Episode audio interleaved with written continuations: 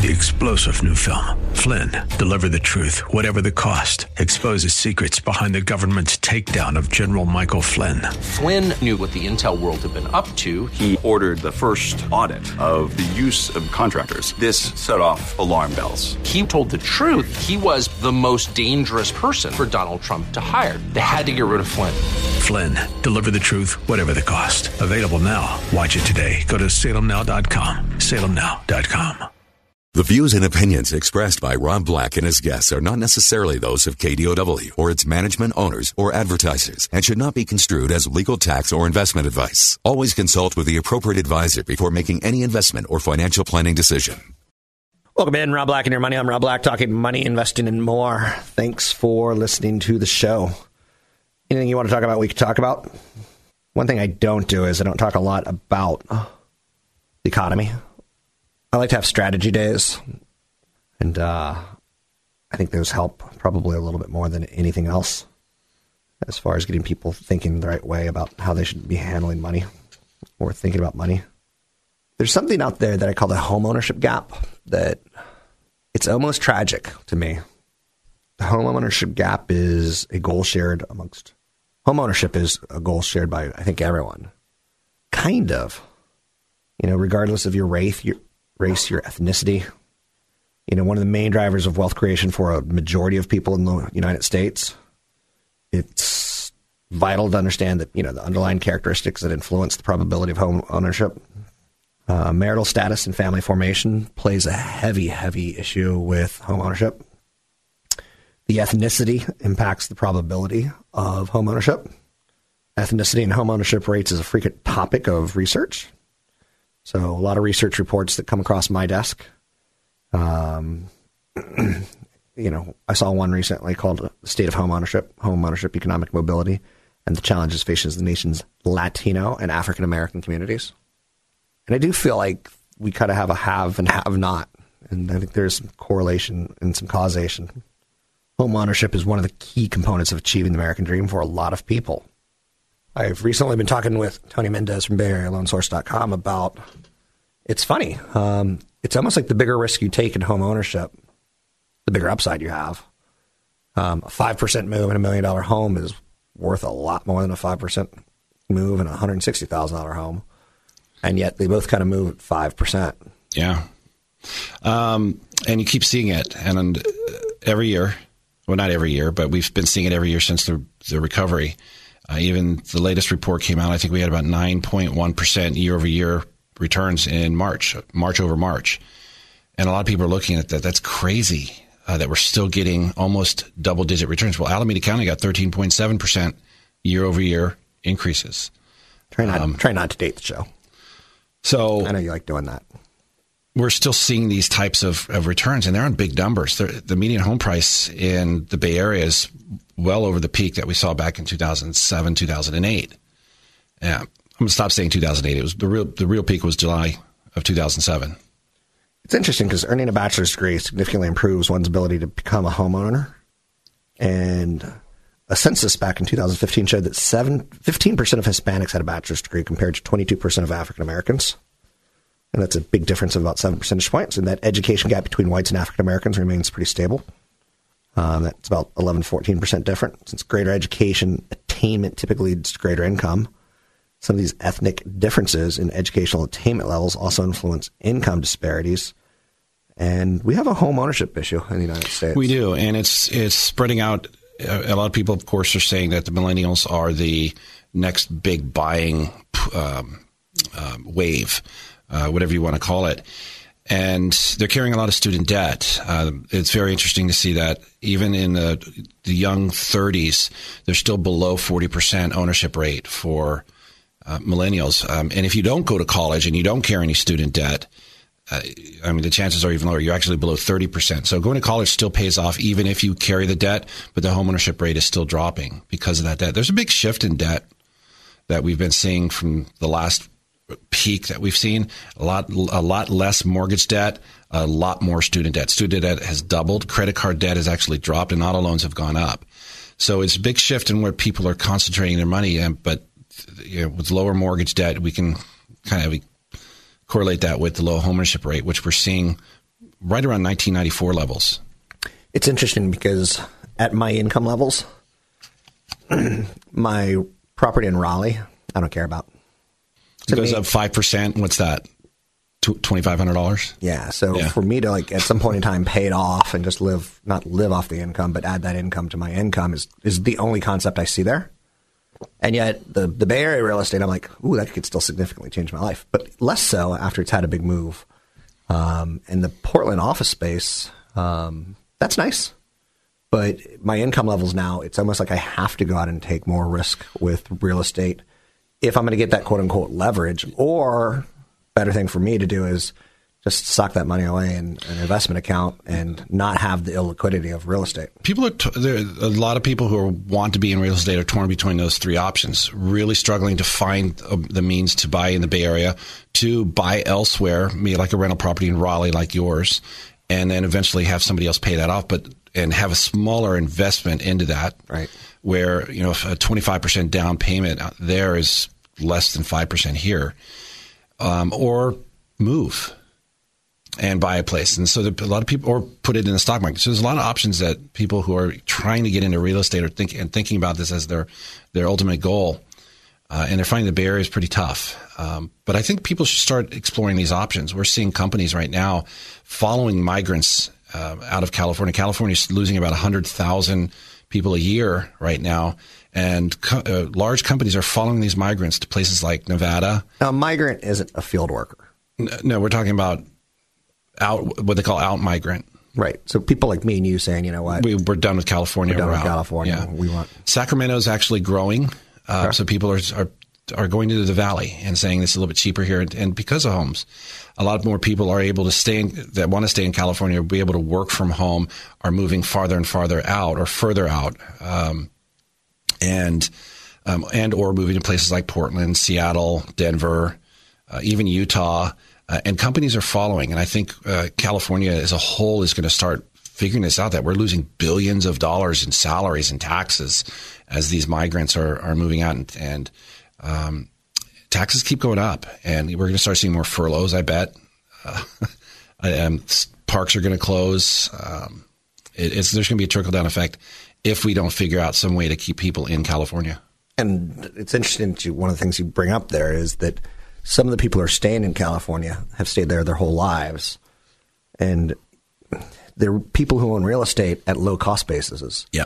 And low property taxes. So California is losing the people who, you know, pay thirteen, fourteen thousand dollars a year in property tax to the people who stay here paying six hundred, seven hundred. Um, and there is still population that comes into California. Um, but when you see all those people leave, a lot of those are taxpayers. So it will create a problem for, like you said, parks and some of the things that we find lovely. On the positive side, the Bay Area still is the leading city in the nation, or metro uh, MSA, Metro, Metropolitan Statistical Area, that grows the highest paying jobs on a yearly basis. Okay. So the Bay Area is. Uh, you know, even though we're looking at some recent news that $105,000 salary is considered low income in San Mateo County, San Francisco, and Marin County, um, which is crazy to hear. I mean, you live in Richmond, Virginia, or Raleigh, or San Antonio. You hear that, you're like, what? Yeah, it, that's low income. Um, Alameda County is eighty thousand dollars a household salary. Uh, is considered low income, uh, but we're still drawing the high salaries here, Rob. And maybe there's just a you know one class of, of, of employment is replacing the other, and that's reflecting in housing. 800 516 1220 to get your calls on the air. Catch Rob Black and Rob Black and Your Money live on the Bay Area airwaves, weekday mornings from 7 to 9 on AM 1220 KDOW and streaming live on the KDOW radio app or KDOW.biz. And don't forget the weeknight replay at 7. I'm Rob Black, talking money, invested in more. We saw that a house in San Francisco just sold for $800,000 why am I bringing that up? That sounds cheap for a house in San Francisco. Because the house is a one bedroom, one bath, and it was completely gutted in a fire, and it'll need to be demolished. So essentially, it was just bought for the land, which isn't much, and uh, the land and uh, the the construction cost that people are going to eat. Uh, and I would have assumed that they're also going to pay for getting it demolished and taking it out. That's pretty crazy. I heard a man yesterday at the gym talk about his real estate and how proud he was of it, and uh, he talked darling of how he bought you know 40 years ago and how he's benefited from Prop 13. And someone said, "So would you buy again today?" He goes, "Oh no, oh no, Prop 13 is uh, the only reason I could afford to stay in California." And uh, one woman said, "I'm just lucky to have a roof over my head." In the conversation. Let's bring in Tony Mendez, talk a little real estate, mortgages, money, uh, Bay Area. This is what Tony does well on his show Thursdays from 6 to 7 p.m. on the Real Estate Report. Joining me now, Tony Mendez, BayAreaLoanSource.com. So one of the things we've talked about today is that there's so many ways to look at money and finance, and whether it's having kids are expensive, whether it's paying for college is expensive. Um, I can't imagine, you know, not grasping that. And I used to say things like, don't let your kids get a poetry major because all the jobs are in computer science. But you know, it's going to be kind of interesting. You're going to want probably a poetry major down the road because um, how else are you going to stand out if in a world of robots and things along those lines? And I'm not telling people to get poetry majors. Maybe maybe a double minor kind of thing in in English lit or something like that, where you could have a little bit of color to your scientific world that we continue to live in. But one of the areas that we're also talking about is landlords. And Last year, 37% of homes sold were acquired by buyers who didn't live in them. Um, demographic shifts push home ownership rates to 50 year lows at this point in time. You go back 50 years, you know, you're thinking late 60s, early 70s, and the American dream was to buy a home and live in a home. And we just, you know, started that conquest, so to speak. And what did we get as high up to, like 68%? It was roughly 68%. Um, you know, the push as interest rates started dropping from the 80s um, not interest rates in the 80s, but the 1980s uh, till today. Um, and, and, it, you know, I actually back to 2008, really when we were hitting some some highs back up in that 68 percent range, uh, and now we're down in the low 60s. Um, I wouldn't expect it to, to, go that much further. It's actually slowed down quite a bit, but um, you know, the the pace of institutional uh, buyers, those large companies uh, out there buying mass amounts of properties, has dropped 3% last year. Uh, yet the number of landlords is increasing. So that means private investors are picking up. People like, like here in the Bay Area are cashing in on their properties and buying in places like Boise and uh, Nevada and Salt Lake City and or Portland and Denver. I mean, all of these cities, you know, t- uh, double digits uh, increases. Portland, ten percent. Um, I'm sorry, eleven percent. Colorado, ten point six. Washington, which is Seattle, ten point two percent year over year price increases because of this. Um, w- even where Portland uh, residents are putting up signs, please no Californians, because it's raising their rents. Uh, they're buying houses, increasing prices, ra- raising rents, and uh, that's not good for you know to move that fast in places that aren't used to it. Uh, the Bay Area is a little bit different. Um, there's a lot more money here. Do you remember when Cartman? Cartman. I knew there was going to be a South Park uh, bought immigrants. well, we, we could go into the ghetto with Cartman if we had to, but do you remember when he put um, old people, or no, it was hippies? Yeah. He invited hippies to South Park for like a uh, a musical festival or something. Yes. And he was kidnapping them and putting them in his basement, mm-hmm. and he was using a cow prod uh, tasering them and stuff. so that's what I think about. You will respect my authority. When I think about people from Portland, I think about Cartman kidnapping them and put t- tasering them and cow prodding them. But this is kind of interesting, and this is where I kind of wanted to stop you because you were getting on a, a diatribe monologue, which I hate monologues. I prefer conversations when I'm with another human being. You know my brother Pete. Pete. He um he insisted that if there's two people in the car, that he'd always leave the radio off. Made us forced us to talk to each other and I still hate him to this day. Um, but that's neither here nor there. So the median price of a home in Dallas is two hundred one thousand, and the shares of homes sold to people who didn't live in them doubled over the last twelve years. So it's the cheaper houses that are attracting people who want rental income and want to be landlords. I want to want to be a landlord in it's, Dallas. It's a gold rush for a lot of uh, people who are looking that have that disposable uh, income. For example, you, you, could be in any big metropolitan area. DC is hot right now. Boston, uh, you name them all. Chicago, San Francisco, LA. But the more expensive it, the house, the less likely you have the landlord. Correct. So. Yet, yet, a lot of people here in the Bay Area are keeping their houses. They have low tax basis. They, they either have paid it off or they have a small mortgage and they're moving out and then doing the high rent. So, and that's their income as part of retirement. But this gets me back into thinking of would I rather own a home in the Bay Area and rent it out, or would I rather own three in Dallas and rent it out? It gets back to the, your conversation about your brother who owns three beach properties in Myrtle Right. Beach. I'd rather own one home and rent it out in the Bay Area than own three because it's three times as much work. And I see people going after the smaller priced homes, and a smaller priced home is going to get get what? It's going to get bad renters. I think what a lot of people are saying are, are seeing is that they can't Just agree with me. I, I want to. No, I am agreeing with you. And there's a lot of equity here, Rob, and that equity is being moved around the nation. Um, uh, especially people who let's say are renting here and they can't buy, but they have a down payment. It still doesn't work here, but they take it out out of state. That's happening. So this is the song the guy was standing up through. Can you believe this? You can find me at robblackshow.com. You can find Tony at BayAreaLoanSource.com. I'm standing up right now. I can't see my producer, which is kind of interesting because if you stand in that window, I'd still be able to see the producer. But this window, I can't. One's skinny, one's heavy. He blocks out the sun. I'm Rob Black, talking all things financial. Want the podcast with music? Find the link to the other version of the podcast by going to Rob Black's Twitter. His handle is at Rob Black Show. Listen to Rob Black and Your Money weekday mornings, 7 to 9 on AM 1220 KDOW.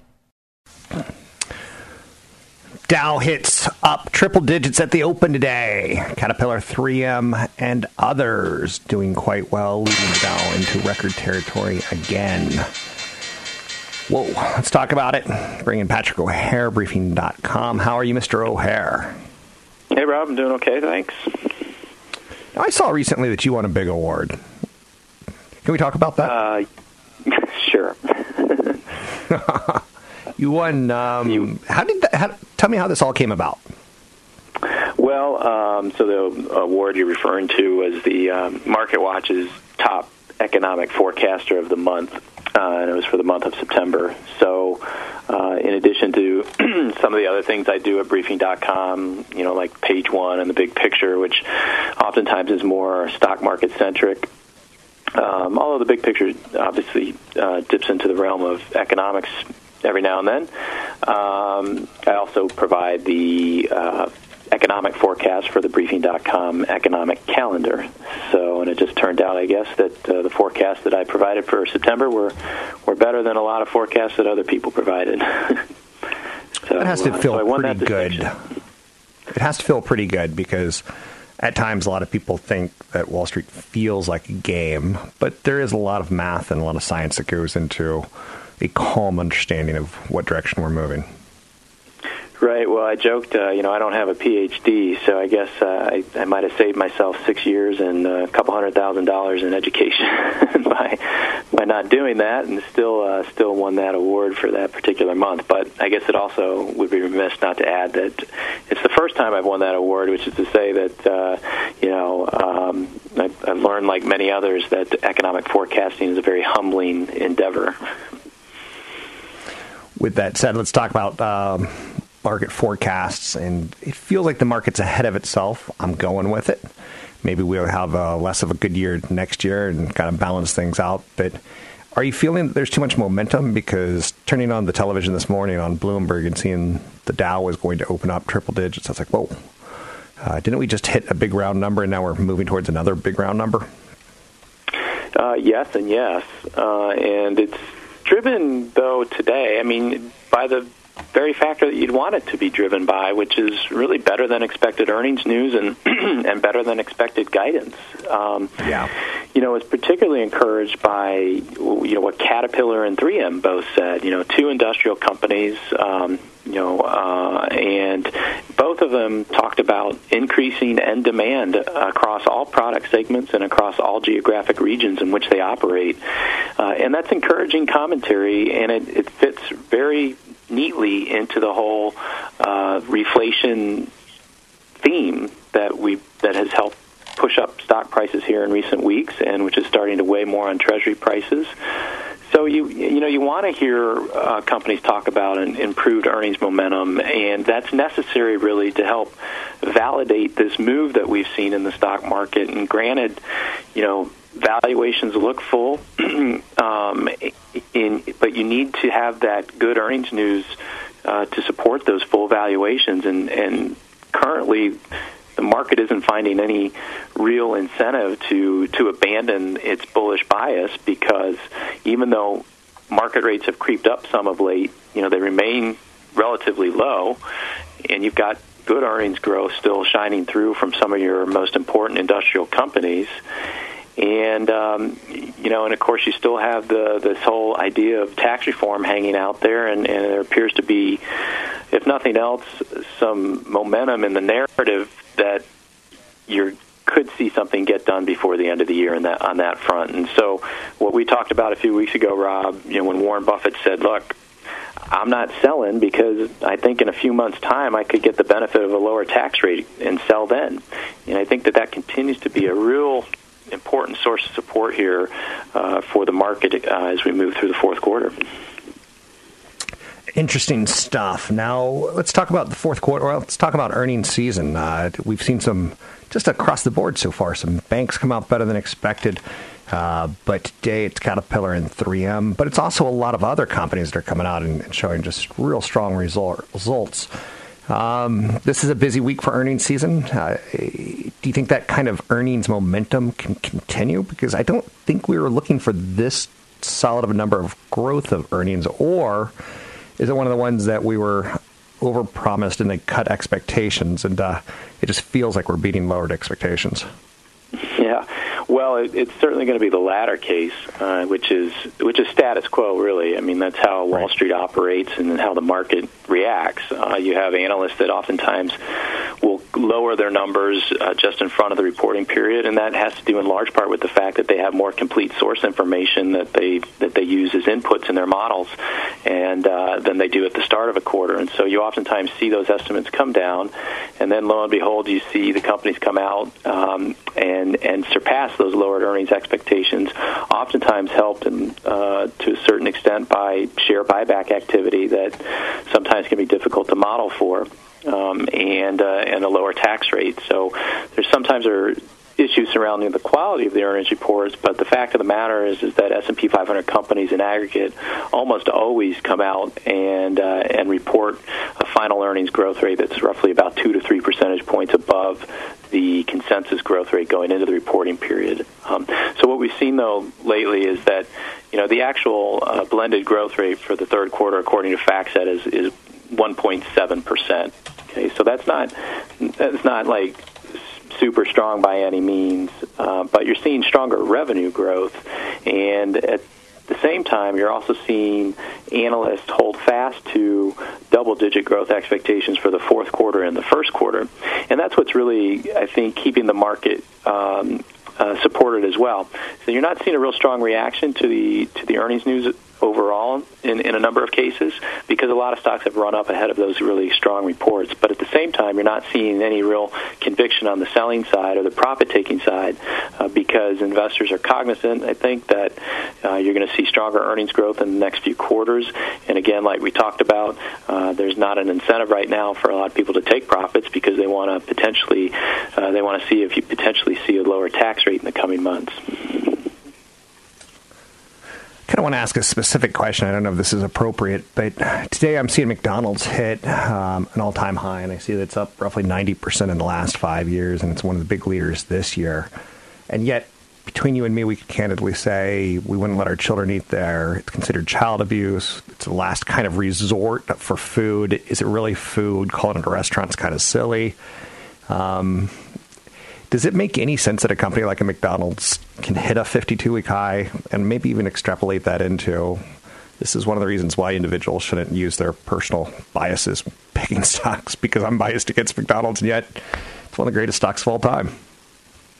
Right. Well, I, you know, I have to uh, full disclosure here. I'm not biased against McDonald's, frankly. So I have contributed okay. to those strong same-store sales results, uh, Rob. To be honest with you, um, but you so know, look. Snob. It, the, the thing about McDonald's, though, is that, of course it's uh, it's quick and it's affordable, and uh, and while there are some obviously knocks against the nutritional aspects of what McDonald's can offer, uh, it, people are busy, right? Uh, dual income households, uh, running around chasing kids, chasing jobs, not a lot of time, uh, and then frankly, not a lot of disposable, you know, income left over. Uh, and so, right. McDonald's has a value proposition there that uh, that checks off you know some boxes for a lot of busy people, and I think it's it's showing up in the results. Um, uh, they have made efforts to improve their their nutritional offerings, and uh, at the same time, they are receiving the benefit now of a weaker dollar uh, and uh, and that strong value proposition that they continue to offer. Speaking of which, let's talk weaker dollar. That's one area that I don't play terribly smart with. Um, I just don't get it. It's tough for me to explain it on radio. It's tough for me to feel how do I describe that to listeners so they don't get confused. How much do you factor in weaker dollars when talking about record highs and uh, market outlooks and maybe even specific stock ideas? Well, I think, you know, over the long term, it kind of balances itself off, you know, because um, you know you, it, it becomes cyclical in some ways. You have periods when the dollar's weaker and periods when it's stronger, and, and over the long term, I think it it kind of evens itself out. So uh, it's it's the short term swing factors that that come into play. So, and you're hearing that right now uh, from some of these multinational companies that they talk about, you know, the impact of foreign exchange and. And so, on a quarterly basis, you know, it does account uh, for something uh, when you have a, a, weaker or a stronger dollar. And right now, uh, the trend in the dollar has been. Um, uh, you know, weaker for the most part this year, and companies that do business overseas are are getting the benefit of that uh, from a translation effect, and you're seeing that show up. I think uh, partly you know, what I talked about is that you're seeing stronger revenue growth overall for the S&P 500, and that's being helped in large part by a lot of these um, multinational companies. Sounds good. We've got about 45 seconds left, so I'm going to just go ahead and plug Briefing. Thanks very much. Uh, briefing.com is a great source of information, both domestic and international. It's non biased. Um, you can start your day there as I start my day there. Uh, with page one. I think it's a great way to start the markets, but there's a lot of information like story stocks, some of the coming IPOs. You can see what's hot. Um, as far as getting investor interest going, you can see some technical ideas. You can see some dividend plays. Uh, there's too much to explain in under a minute, but check out briefing.com and Patrick O'Hare at briefing.com. And congratulations on winning that award. I think that's pretty darn cool. Don't forget, there's another hour of today's show to listen to. Find it now at kdow.biz or on the KDOW radio app. Welcome in, Rob Black, talking money, investing, and more. Got an event coming up. You can check out where, when, why. It's typically tied towards retirement income. It's typically in the Bay Area. And you can always use the code radio25 to get in for free. That's radio25 to get in for free. Uh, this event coming up in mid November is in Los Gatos, and it is a Thursday event, so I will see you there. McDonald's sales top forecast. I mentioned this a little bit earlier. Um, same store sales beat expectations in the third quarter, proving that cheap food uh, offers and a push into healthier options and customizable premium burgers were beating back competition. Um, it's, it's, had a while where they're trying to reverse the core sales. Uh, they're under pressure from chains like Chipotle, Mexican Grill, and Panera Bread, amongst others. You know, introducing fresh beef quarter pounders, premium customizable sandwiches such as the signature sriracha, uh, as well as mobile ordering and delivery. There's fast food and casual dining segments, quick service restaurants, QSRs, and this is you know encouraging both for the market and for the customer share for um, McDonald's. Their competitors like Wendy's and Burger King um, also are squeezing in on the trend of you know getting consumers out of their house and into their restaurants uh, and ordering their food. Uh, obviously, with a company like McDonald's, you're talking about investment, not investments, but exposure into China, UK, and Canada. So it's telling you a really big picture. Uh, revenue was about $5.75 billion. You can see a lot of cows going down. Oh, don't say it. Don't say it.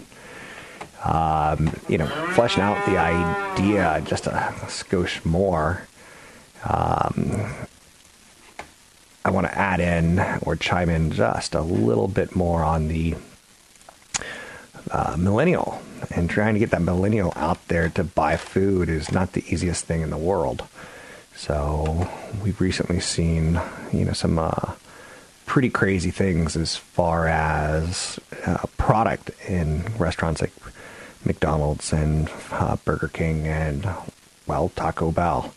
Taco Bell, just in time for Halloween, is serving up something to me that's pretty scary, and I couldn't imagine uh, the, the, the three words uh, coming out of my mouth. I'd like a Kit Kat Chocodilla. Yo quiero Taco Bell. Um, that I can't ever imagine saying in life, but I just did. Taco Bell is testing a dessert product, so well, that's good. At least it's not, you know, considered, you know, your primary source of uh, food uh, for dinner or lunch or breakfast. But the Kit Kat Chocoladilla.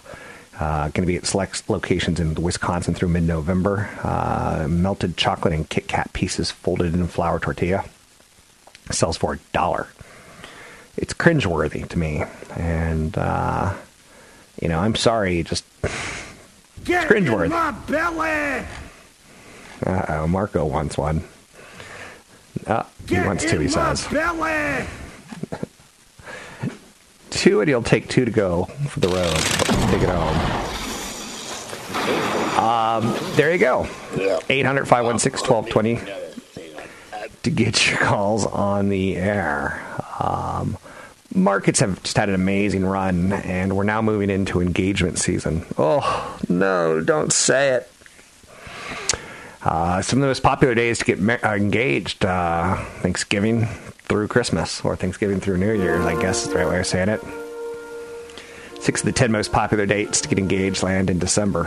Engagement season starts at Thanksgiving and it runs through Valentine's Day. No!